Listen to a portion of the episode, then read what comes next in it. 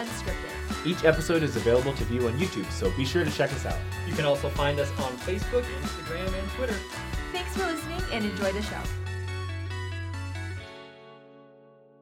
The favorite thing I learned about the gospel when I was converting, and the favorite thing I've ever learned about the gospel to this day, is that we jump for joy at the chance to come to earth and that we rejoiced in that opportunity and that we knew all that we would face but we rejoiced in knowing that we would have the chance to come to earth to have a body to gain experience and we knew that we would have hard times and trials but we knew that we would be able to make it through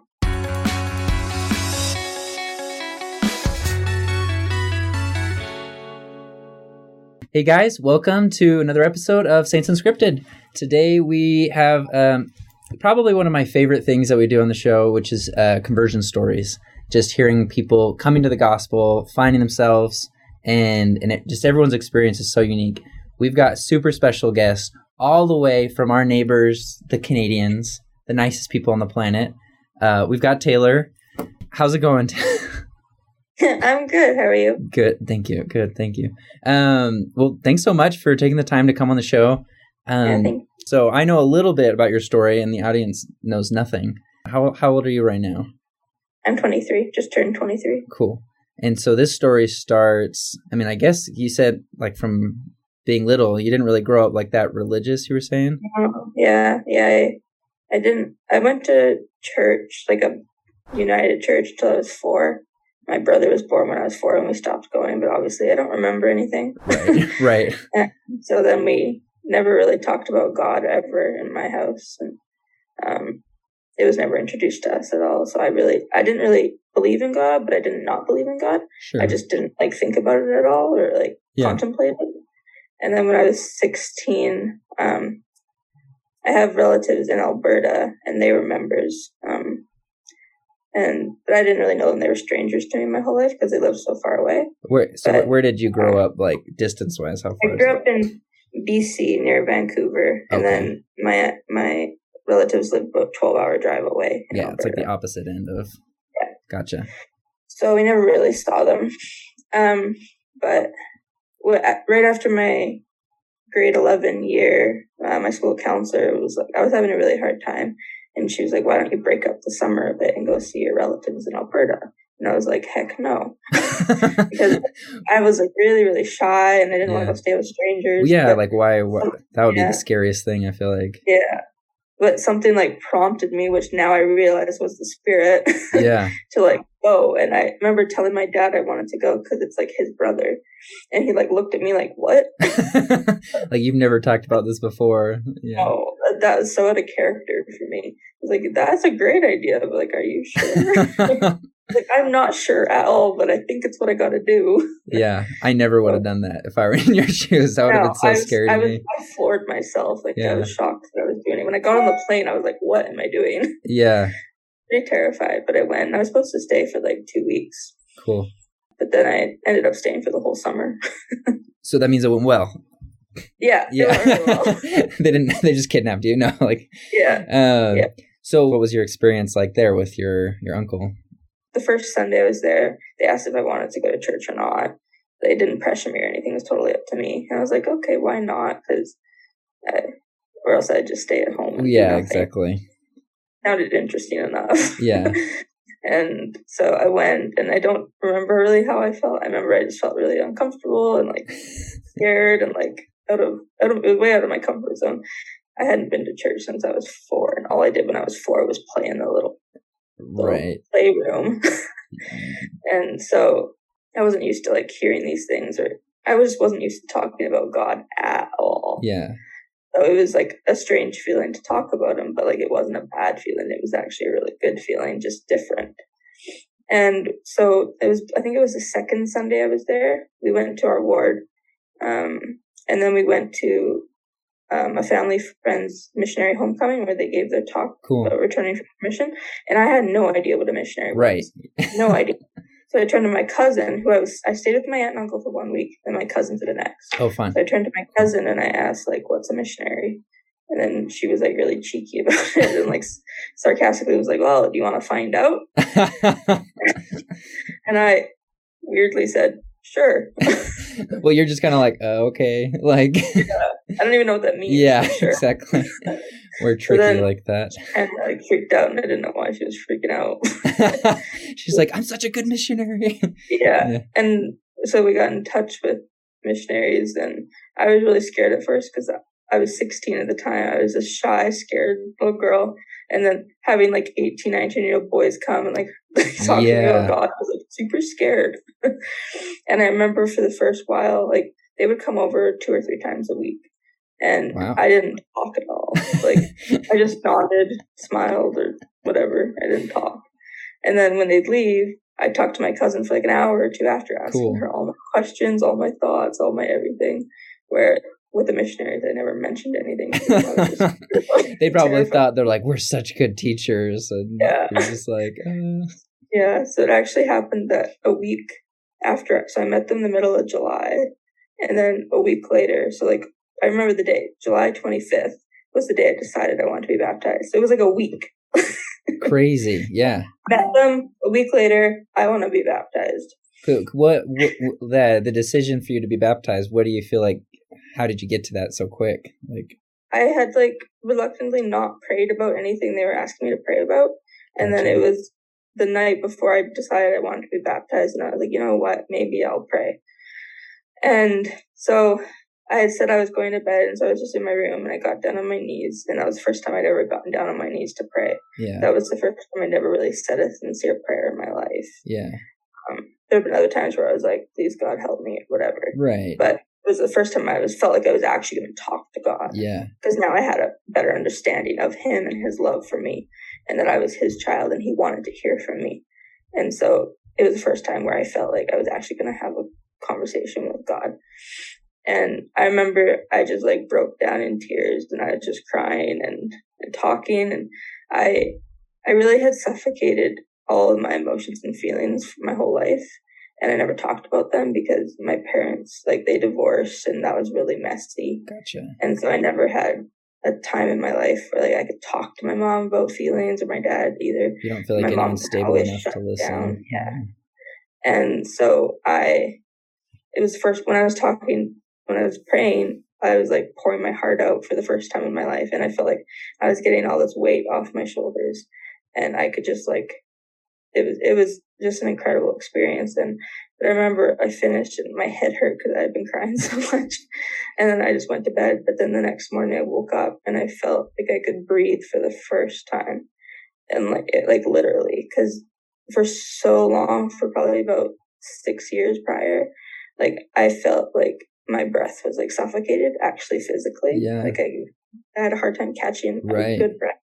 And then that morning, I just felt like I could breathe so freely. Like I just, I could take in air, and it was just like, it was the best feeling ever. You could like let go of that anxiety that you had been. Yeah. yeah, And so then I decided then I was like, you know what? This feels so right.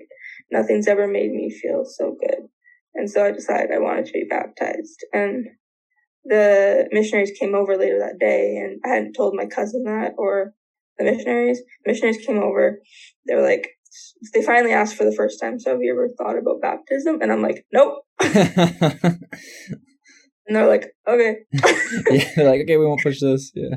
yeah, shut them down really hard. And then after they left, I spent about 10 to 15 minutes trying to tell my cousin that I actually had thought about it. and wanted to.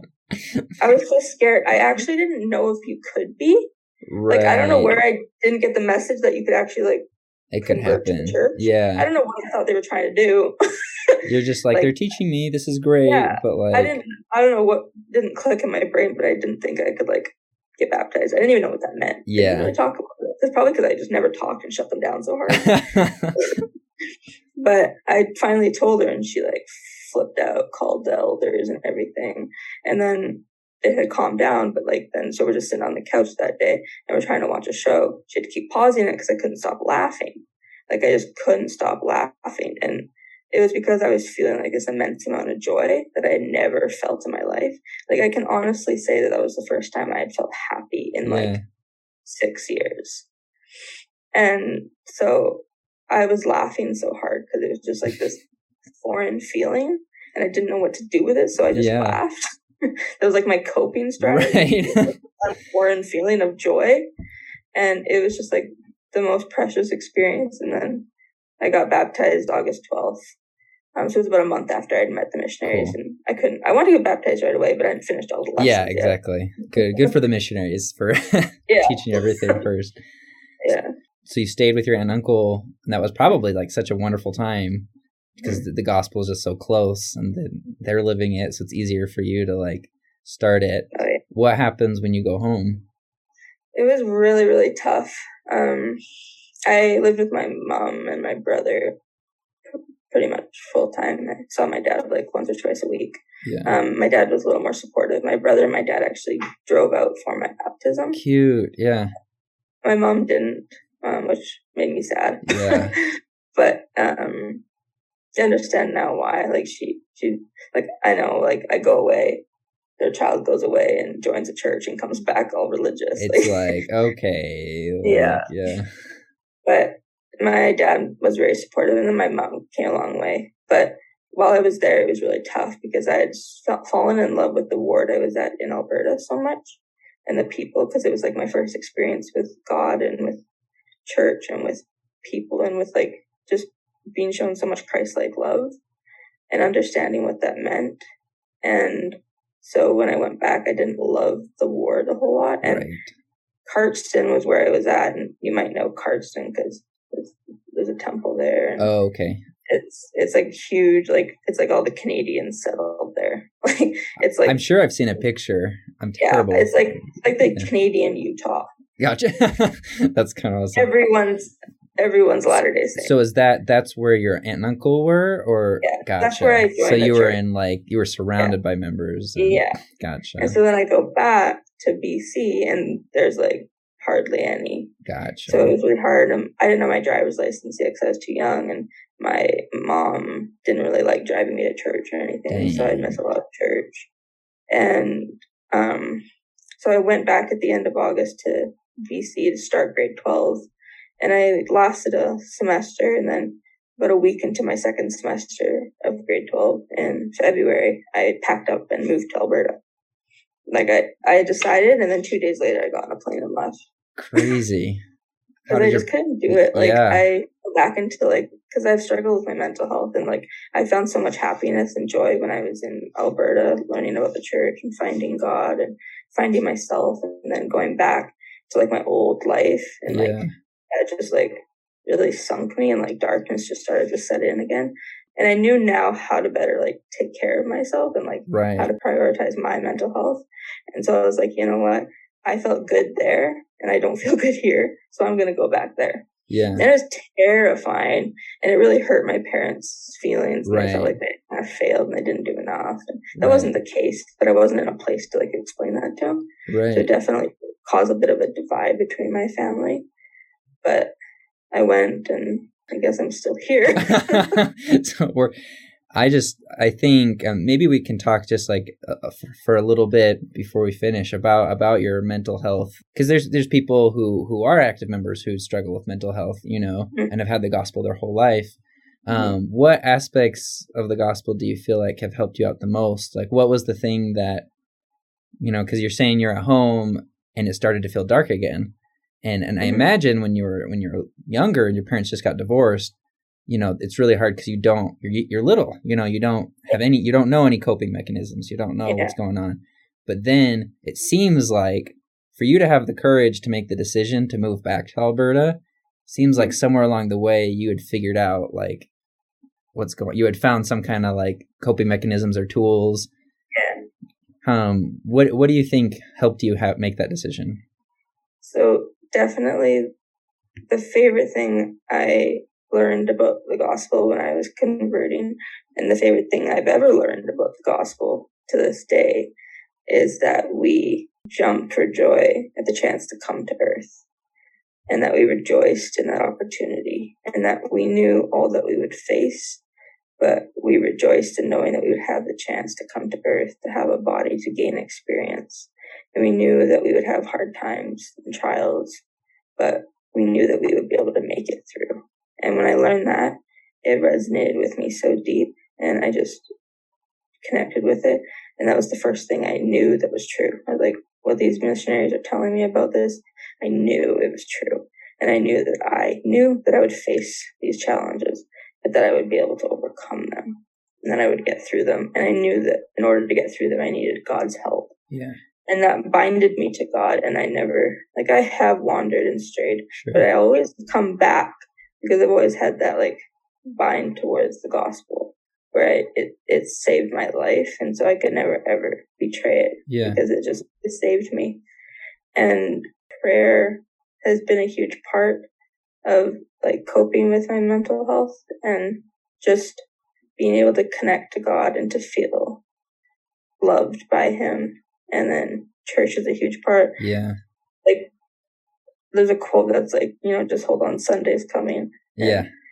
So true. And because it's just something about singing the hymns and hearing the talks and sometimes something's just perfect for you and then it reminds you that god loves you and all those little reminders in my life that the tender mercies the little miracles that remind me that god loves me has been huge in my healing journey Thank you. That's one. I'm like holding back the tears.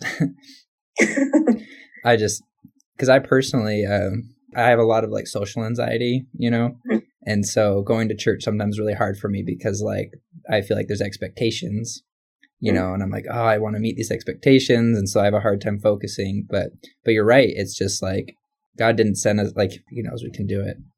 yeah Thanks so much for Yeah. taking the time to to do this episode with us. Um, before we end, is there anything anything else you want to mention or add to your story, or or or, or advice you want to give people who have Yeah. maybe been in a similar situation?